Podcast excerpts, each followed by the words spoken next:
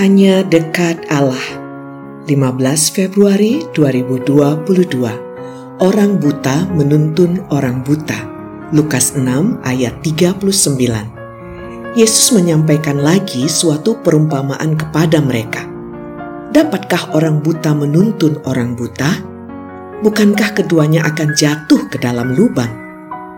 Penulis Injil Matius menunjukkan perumpamaan ini bagi orang-orang Farisi yang sakit hati akan perkataan Yesus. Sedangkan Lukas tampaknya tidak menunjuk siapa pun.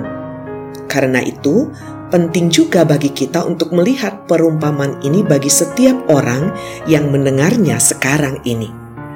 Perumpamaan ini sederhana. Orang buta tak mungkin menuntun orang buta.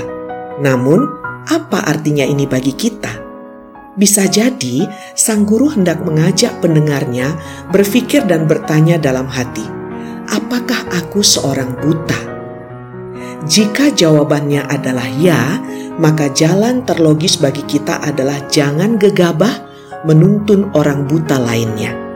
Kita hanya akan mencelakakan orang lain, atau jangan pula kita menuntun orang yang kita kira buta, padahal celik matanya itu hanya akan membuat kita menjadi bahan tertawaan orang.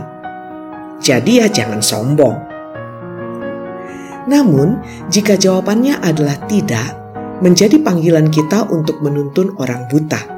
Membiarkan orang buta jatuh ke dalam lubang adalah tindakan jahat. Panggilan orang celik adalah menjadi mata bagi orang buta namun, juga jangan sampai kita sombong sehingga kita menuntun orang yang buta matanya padahal celing. Perumpamaan sang guru ini boleh jadi memang tak hanya bicara soal fisik belaka. Menjadi panggilan bagi orang celik untuk membukakan mata orang yang buta terhadap sesuatu yang penting baginya. Namun, sekali lagi, jangan sombong. Salam semangat dari kami literatur perkantas nasional, sahabat Anda bertumbuh.